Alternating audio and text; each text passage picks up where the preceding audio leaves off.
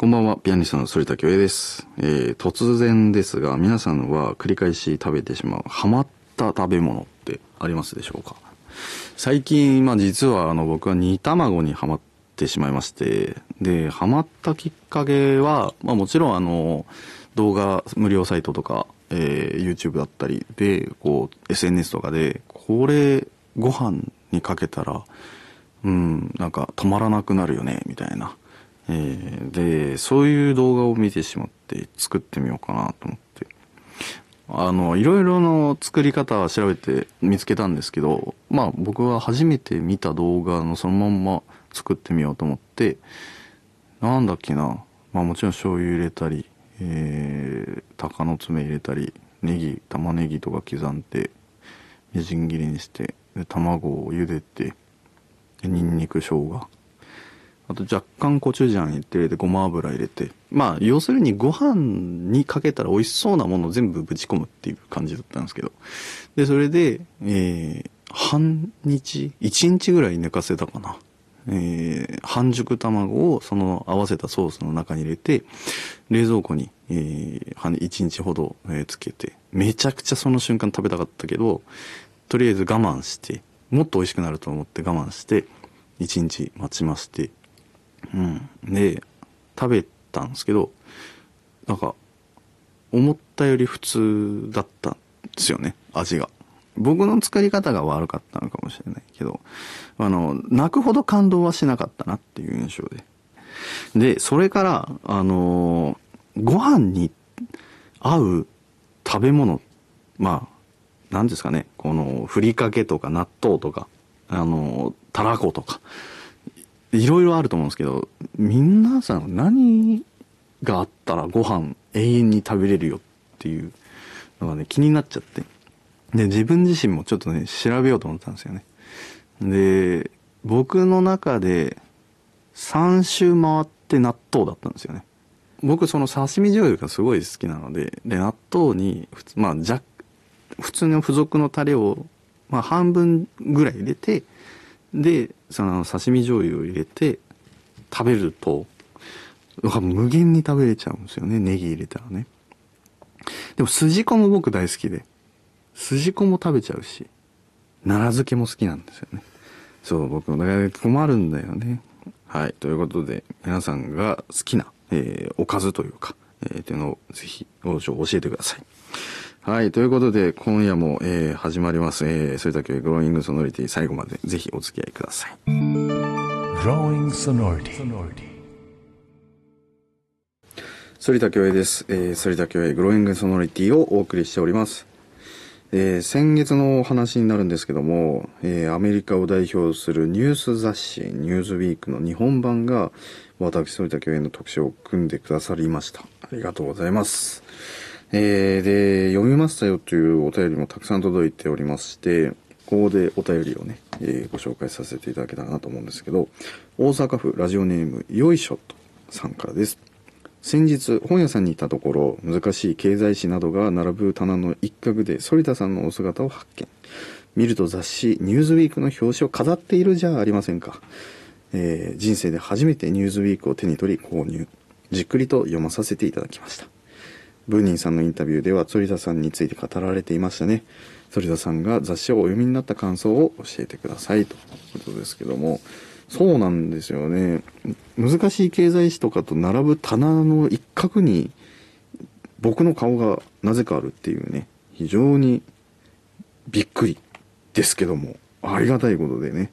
本当にたくさんの反響があるので。でコンサートのツアー中も「ニューズウィークを、えー置かせていただいて、えーそれにサインをするっていうことも多々ありましたがあのーまあ、ニューズウィークの取材があるをあのお話しいただいた時にいやさすがにここまで取り上げてくださるとは全く思ってなくて出来上がって向川君、まあ、手元に今ここにねブースにあるんですけどあの向川君はじめ、えーそして佐渡豊さん。そしてブーニンのコメントまであってね。これちょっと嬉しい限りですよね。ありがたいですよね。であのピアノメーカーについての話があったり、うん、本当に読み応えのある13ページぐらいだったかな。十数ページ。そのブーニンに関しては本当に昔習ったことはあったんですけど本当にコンクール終わってからメールのやり取りぐらいというかそのちゃんとお会いしまたねコンクール終わってからお会いできてないのであのブーニンさんからのコメントっていうのはとても気になってましたし、うん、で実際に彼もこうリモートではなくて対面で話したいっていうことでその取材の方がわざわざ、えー行かれたということだったので本当に非常に読み応えがあるということなのでまあ個人的には本当に何でしょうねこう特集を組まれることっていうのもそんなに別に多いわけでもないので嬉しかったですしまたこの書き方というのがあのまた本の僕が出した本「終止符のない人生の」えー延長線上の第2章みたいな形で書かれているので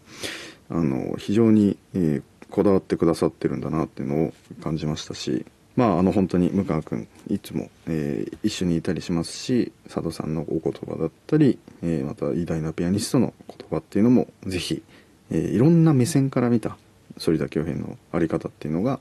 えー記載されているのでぜひ、えーご購入いただけたらなと思います。